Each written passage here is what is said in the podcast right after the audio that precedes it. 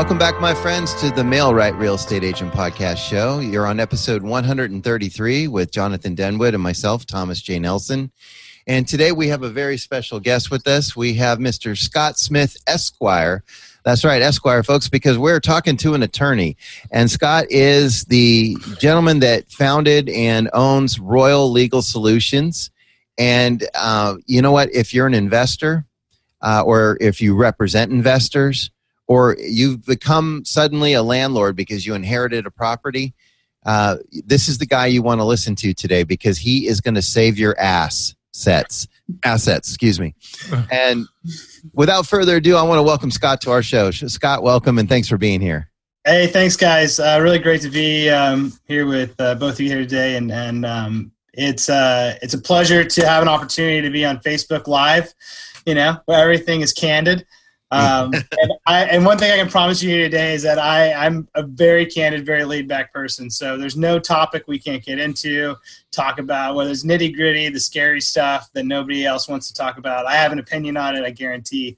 And, um, you know, let's, uh, let's get into the weeds. All right.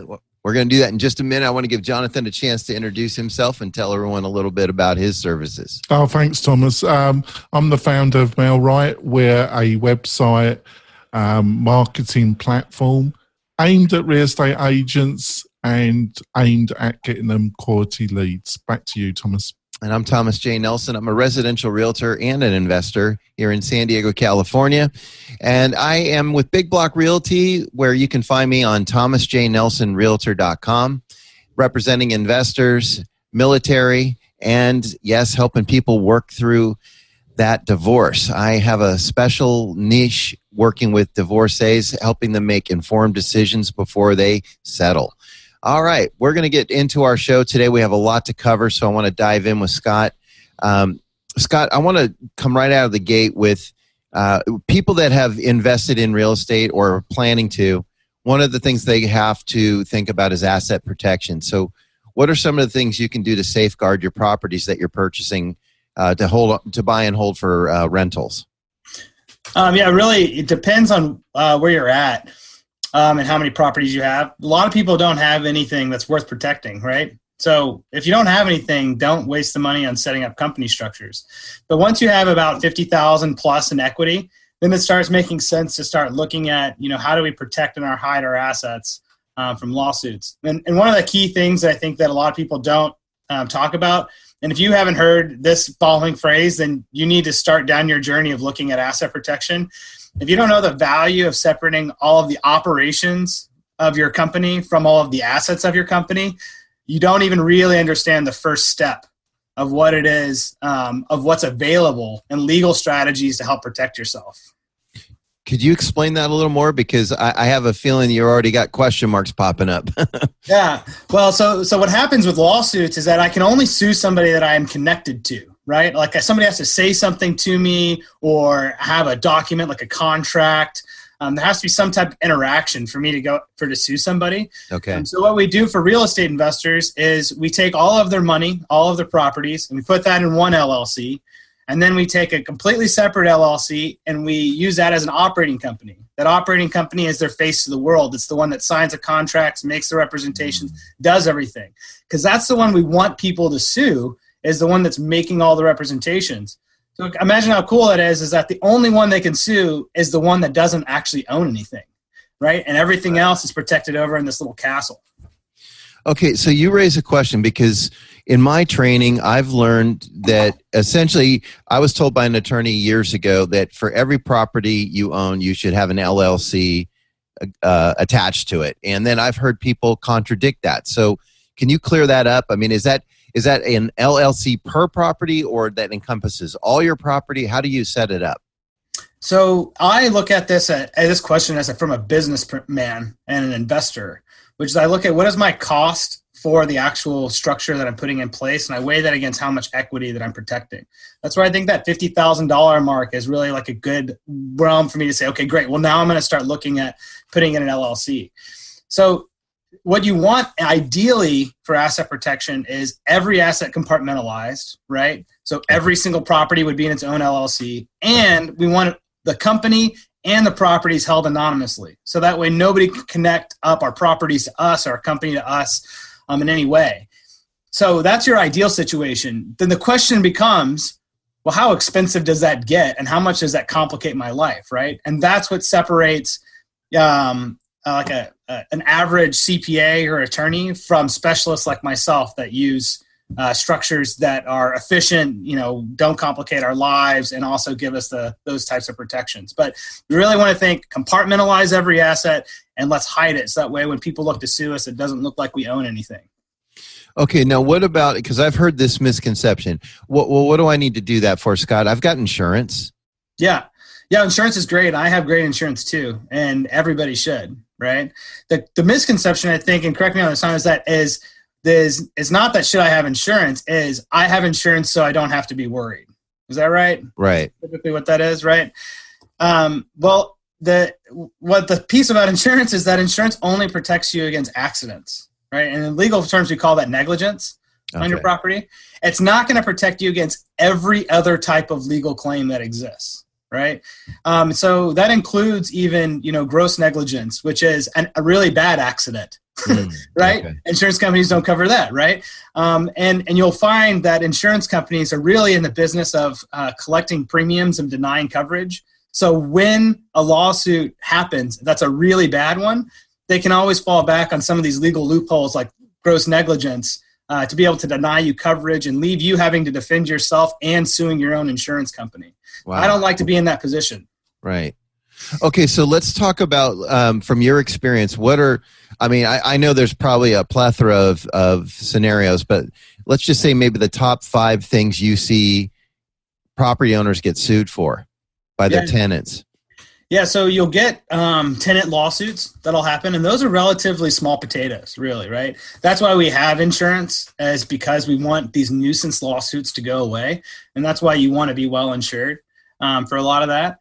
Then you, and and those lawsuits typically will be against whoever the leasing uh, party is. So if that's you, if you own a property in your individual name, you're in the worst possible position, right? If somebody sues you in something totally unrelated to your real estate and your personal life, they can come and take your real estate. If a tenant sues you, they can come and take your real estate because that's a, pro- uh, a lawsuit against you because you're the property manager.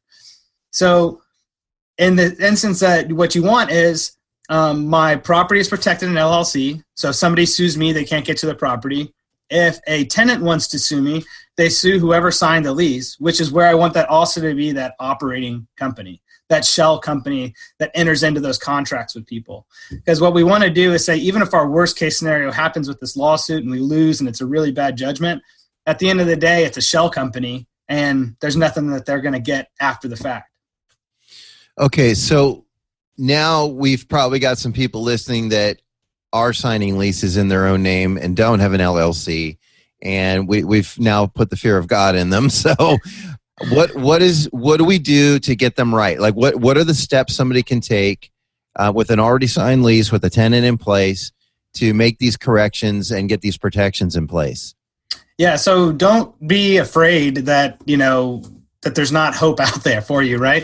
The, uh, the, the reality situation is that if you're somebody out there that owns property in your own name and, and has the leases that you've been signing, is that you're just like 90% of everybody else that's gotten to real estate, right? I mean, Rich Dad Poor Dad taught you how to the exciting parts and the lucrative part about buying a property, yeah. but it sure didn't teach you about how to take it to a really professional level, right? They kind of stop, you know, 70% along the way, and then you have to do a lot of exploration after the fact. Um, so if you're working with somebody that's experienced um, inside of uh, asset protection with the company structures, you should be able to get fully protected within a week, right? Because we're talking about it aren't huge time frames to be able to set uh, these entities up. Um, you're basically talking about uh, filing a company, uh, composing some trust documents uh, to be able to be used to hide assets and hide the ownership, um, and then a number of deeds to get filed with the county clerks and it's that that's as complicated as it really gets. I mean from 10000 feet up. We're just establishing a structure taking some deeds and moving title. How do you do that to actually have an effective uh, system? Well that's where the magic comes from right? But but that's essentially the nuts and bolts of what's going on. Okay. So what would somebody expect to pay? And I know this varies depending on who you hire and what state you're in, but like like if somebody came to you, you're in Texas, correct? Yeah. yeah. Okay. So let- let's just say I'm a I'm a property owner in Texas and I've just had this realization of my exposure and I come to you and I've got one single family property I want to do this protection plan for. So what in that week how much time or how much money am I typically spending to convert to an LLC?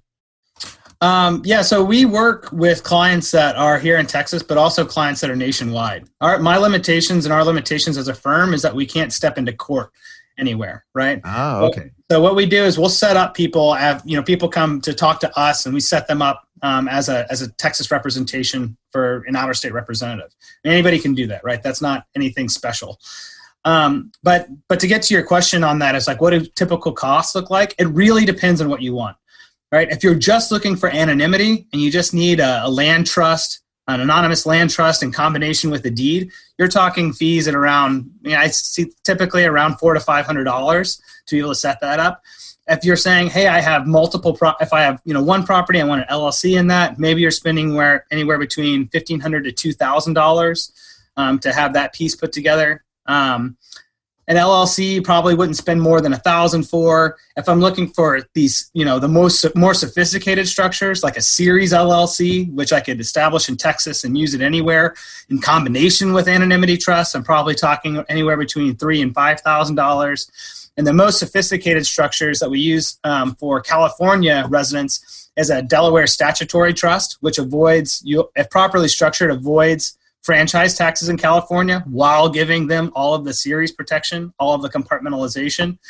Um, and those structures are typically running anywhere between, I would say, markets around six to nine thousand dollars to set up. Okay, so uh, there's a menu of services, then they're appropriately priced. Um, but now, what about from uh, a tax uh, perspective? Am I double taxing at this point because now I have an LLC, or does, does that affect me tax wise? No, that your taxes will actually stay exactly the same way they are right now, because Okay. the whole entity structure will be completely passed through, and you'll report it on the Schedule E of your personal income tax return if you're a single person or a married couple. Um, Ed, did you know about this 2018 tax bill though, with some people that are looking at establishing C corps to hold Yeah, I properties was. now? Yeah, I was going to take the conversation there later, but since you brought it up, let's go. Yeah, oh, okay. Yeah, sorry to jump the gun on you, but No, that's okay. Hey, it's not we're- taxes, you know. uh, yeah, well, it's it's really interesting, right? Because they want it. There's there's people out there that are toying with the idea of saying, you know, if you if you don't ever need the property distributed to you, and you're just going to hold it inside of a C corp, then you can actually have a lower effective tax rate at that point. then an uh, LLC. Yeah, well, it's the C corp in particular is the Okay. one that you would you would end up doing that in, right? Because I think it's what is it, eighteen percent or something like that for the 2018. I'd have to look at um uh back in my notes, but but in any case, it's always going to be lower than your um, if you're in a higher tax bracket. It's Right. always it's much lower than that by like half, I think. So, if, so in other words, if I had an LLC and I'm at whatever I'm paying, like let's say I'm at 35 percent, and then I decide, hey, I'm never going to liquidate this property, um, that would be cause to go into a C corp because then I can lower my taxes and not worry about um, the the double taxation on the gain if I did sell it back to myself or sell it on behalf of myself. um, That is. Yeah, that's right. Yeah, because you're only you're on for an LLC. All of the income has to be distributed to you at the end of every year to avoid LLC tax. So Okay. if we're going to keep all of the income year over year in the C corp, um, then we can leave it in there, and as long as we don't need it, then we can continue. We can build our resources more effectively inside of the C corp, and that and it can make a lot of sense, right? If you're doing um, like you're combining your business expenses with things that you want to do in your normal life anyway. Like if I really want to get that jet. Then what I really need to do is start thinking, okay, how can I use the jet with the C corp because that's where I really need to go to Milan because that's the real estate conference Right. you know like you start playing this game of like where do i shelter expenses right and what do i want to do Okay, but so, um, but let me be clear because I'm, I, I, I'll be the first to admit I'm a little confused here. Is this strictly um, regarding the sale of the property, or is this saying that even the rents I'm collecting need to stay in the C corp and I can't touch those as income? yeah nothing right? The whole point is to say that i'm never going to touch get it's never going to hit my personal return. Okay, everything is going to stay in the c corp once it goes in All right, now I'm going to ask a dumb question, but I have to ask it. Yeah. so, what becomes of that money? Like, wh- who is that money for eventually? Well, nobody. I mean, like, eh, what would happen eventually is you die, right? And then it's whoever inherits the shares of the C corp, right? Okay, Like, that's where I was going. I, it's an Yeah. inheritance then for somebody, essentially. essentially, right? And then the, your during your lifetime, you have this little cash producing expense machine to do all of your, you know, the all of your expensing that you just need to do. Okay, so this is someone. So this is a strategy. Then, um, if I've got this um, extra income that I don't really need to live on, I'm comfortable the way I'm living now, and so I've got this property that's just kind of generating uh, a, an account or a trust, if you will, that that it will eventually be inherited by my son, and then now when he inherits it, what kind of taxes does he face, or what is he? What's his responsibility to the uh, C corp? Yeah, well, he'll end up inheriting a C corp, right? And then he can he can make choices about and and that circumstance of what they want to do. And there's a, there's a number of options at that point.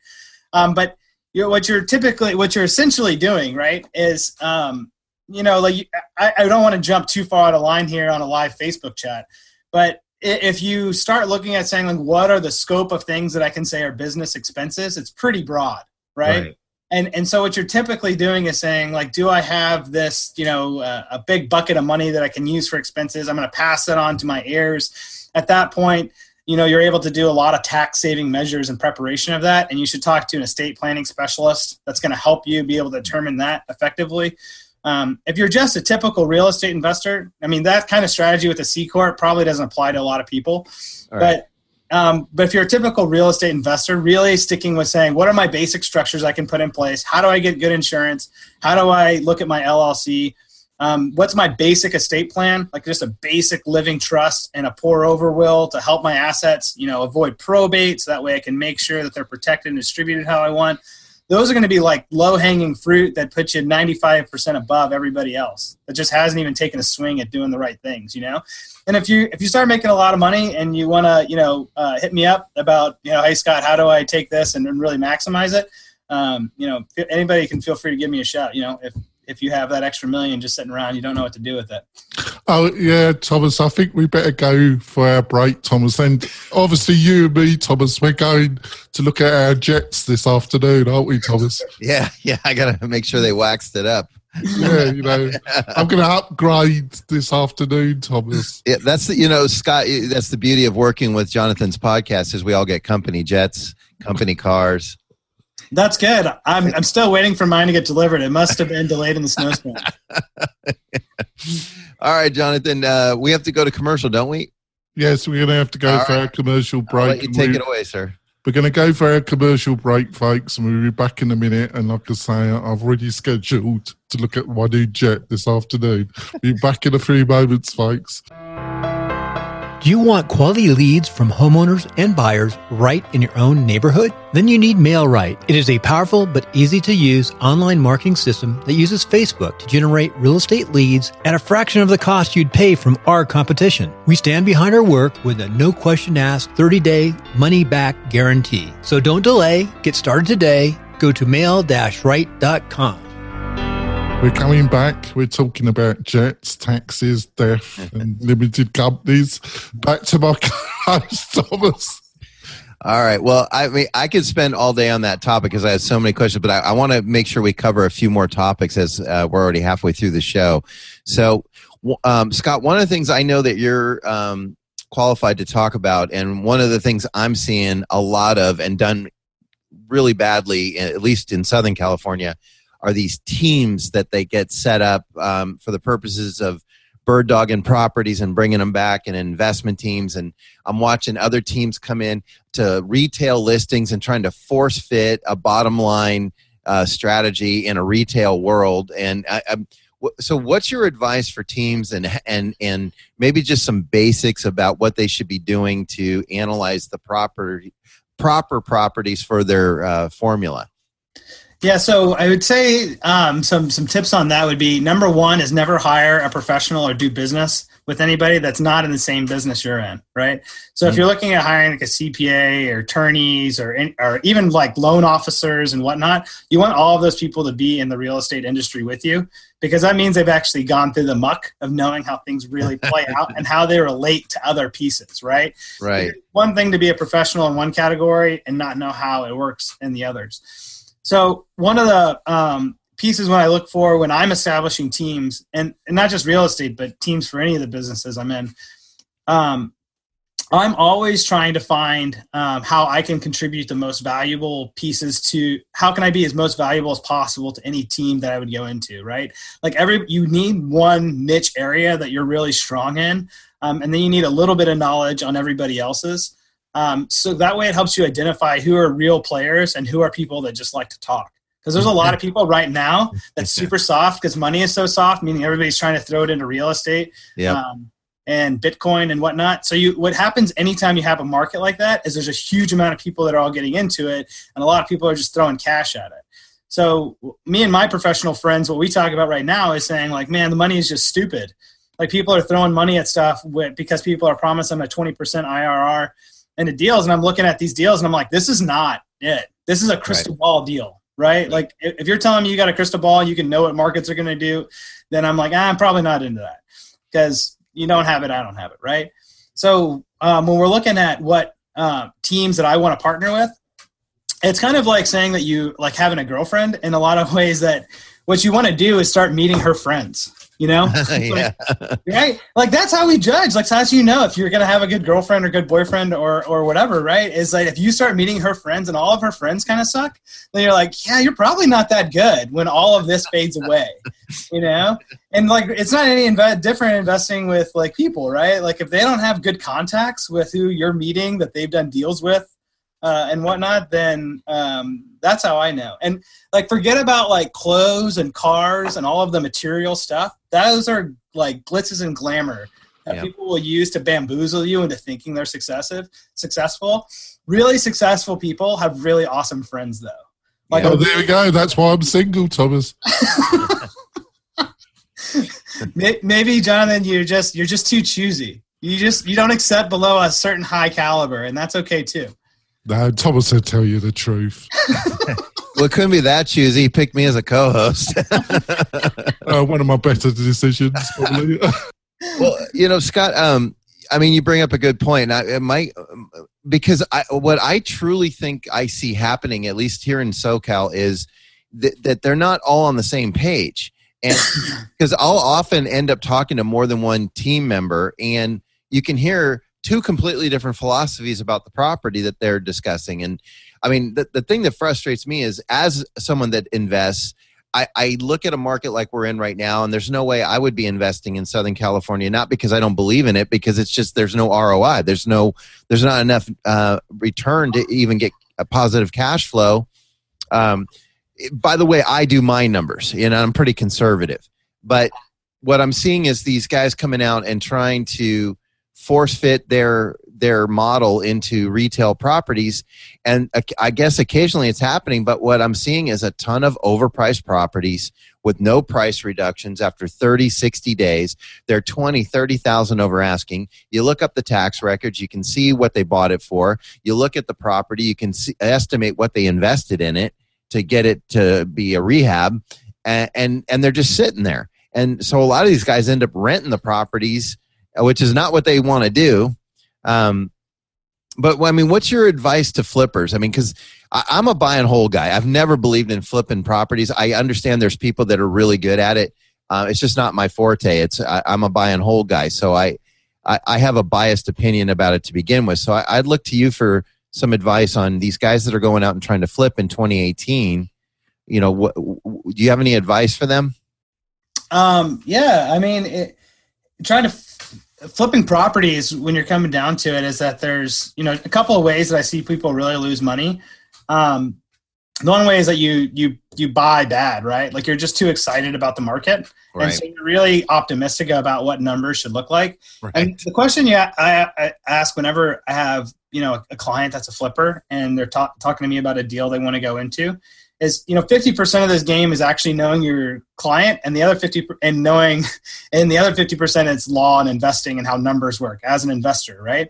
Right. So part of it i look at it and say well okay fine. I'm going to grant you the fact that you know the market better than me right? But even in that do you actually can you tell me that these are actually conservative numbers? Because out of all the unknowns are you okay losing money on this property um, if it doesn't go exactly the way you want to right? And if you are and you want to take a stab at it, fine. Go to Vegas, roll some dice, right? right but right. if you're really depending on making money on this deal and stamping out consistent returns, then being conservative on your numbers is the only way that really makes sense because there's too many variables um, to be able to have consistency. But that being said, you know some people are hitting home runs, um, and you'll hear those stories more than all the people that lost money because people like to talk about wins and not losses, right? right?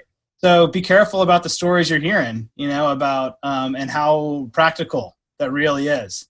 Um, and that kind of, that brings us back to something we were talking about before we actually jumped on the phone, which is, you know, do you, do you feel comfortable having conversations with people about the bad stuff? Right. Like, can you really get in there with somebody and develop that kind of intimacy in a relationship where you can feel comfortable talking about all the stuff that really went wrong along the way? Because if you haven't, then you don't have the best information. And yeah, I would agree. Blind you, you, the, the the the team or the individual needs to be able to look at all aspects of this, including the risk, and the numbers don't lie. I mean, I, you can't force the numbers. Uh, they either they either add up to cash flow break even, or you know you're in the red.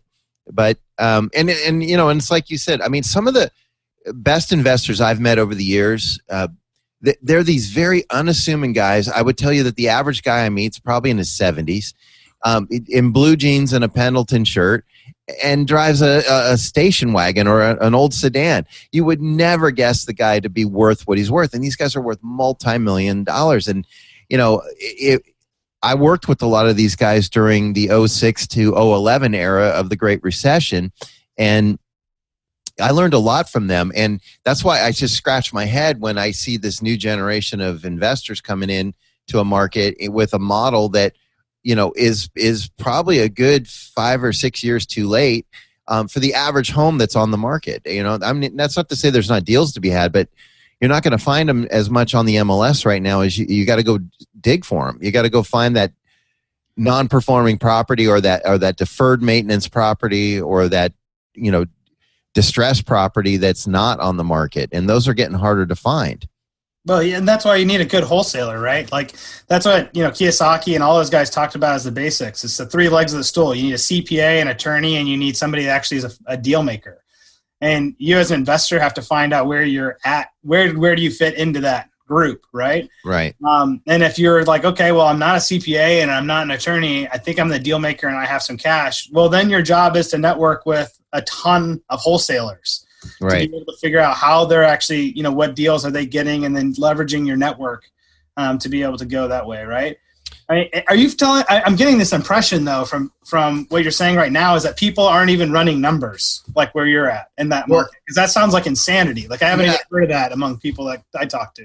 I, I would say I'm I'm guessing that because I can't. I mean, it, that's what the end result is when you're seeing something that should be uh, let's just use a one bedroom condo because I see a lot of those because they're easy to buy for a first time investor. Uh, I'm I'm right now representing a buyer that is in a three hundred thousand dollar budget, and we're looking at properties that I'm running numbers on that should be priced around 250 260 that are sitting there at 280 290 and there's not a comp in a six month time frame or in a mile radius which is essentially what an appraiser is going to do um, that supports the price. And then they're sending me these comps that are eight months old and they're they're two or three miles away. And i'm like well yeah in that neighborhood it is worth 290 but you're a block off the freeway. And that neighborhood's a nice lovely side street where leave it to beaver music plays. You know there's a huge difference. They they're trying to force fit the comps as i see it. So and all i can imagine is it, it was what you said earlier. They either they didn't do the numbers or they have that crystal ball. You know, oh, the market's going up, up, up. But you're, if you're paying attention to the market, the last six months, it's kind of um, it hasn't stopped, but it, it's definitely slowed down, and the rate the the rate of increase has definitely slowed down. Even though we're still moving up, it's not you know, month after month, we're seeing these huge leaps and bounds like we were a year ago. I mean, yeah. I mean, how long can how? What's going on and when prices can increase, but like rents can't because wages don't increase, right? Mean, like if you just look at it from just macroeconomics of what's going on, like that would tell you, okay, that sounds crazy. You can't keep having that for forever.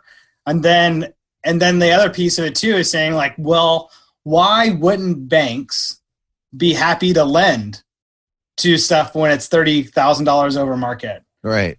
Well, maybe because they have a couple hundred years of investing experience. right. Right. yeah, and we and we've all been through this just recently. I mean, it's almost like no, everyone's got short term memory uh, because I'm still licking wounds from 07. I mean, yeah. I mean, there's I mean, the amount of short sales I had to do and, and, and watch people foreclose and, and the just the, the carnage. Um, I, I, I call it financial Alzheimer's disease. Yeah, no, that's a good that's a good term because you know you're reminding people now. A lot of the people I'm working with, thank God, they're you know they're conservative and they the number one thing that I eh, encourage and almost demand of my clients is if this is the budget stick to it. Quit fudging it. Quit saying no oh, well this is the this property is the exception. Well why? What's what's going to be so exceptional about it when the numbers don't add up? You got to stick to the budget um, yeah. yeah i mean i would say so right especially if I mean, like the the the assumption is that like I can fudge numbers if the markets continue to improve. Because as long as markets continue to improve, then I'm cool, right? It doesn't matter what I pay right. the market's going to continue to improve. But the, the question becomes in saying like that's great. Um, if if markets continue to improve, that's great.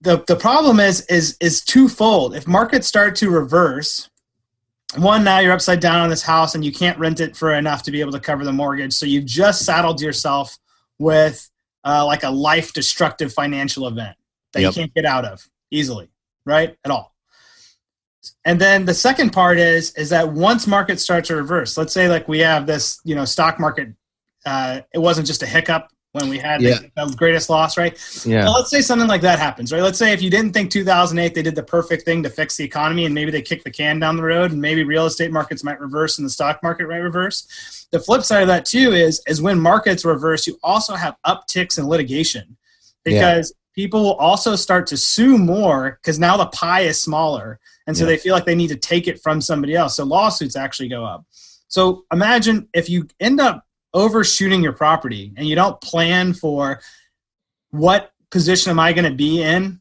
if things reverse or things don't go the way i plan mm-hmm. then really what you're saying is i'm really okay with taking a gamble that if i'm wrong when i buy this i am okay with the next 20 years of financial pain. Yeah.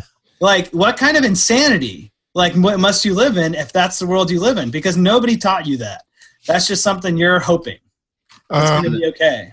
I think we need to go for our um to finish up on the podcast part of the show thomas and then i've, I've got a couple of questions and i'm sure you have and that being our bonus content. Would like to wrap up thomas. Scott jonathan always cuts me off right when it's getting juicy but there's a, there's a method to that madness because yeah. we do bonus material on video folks. So for those of you that are hearing us sign off on the podcast, you can continue this with us on YouTube or the MailRight website.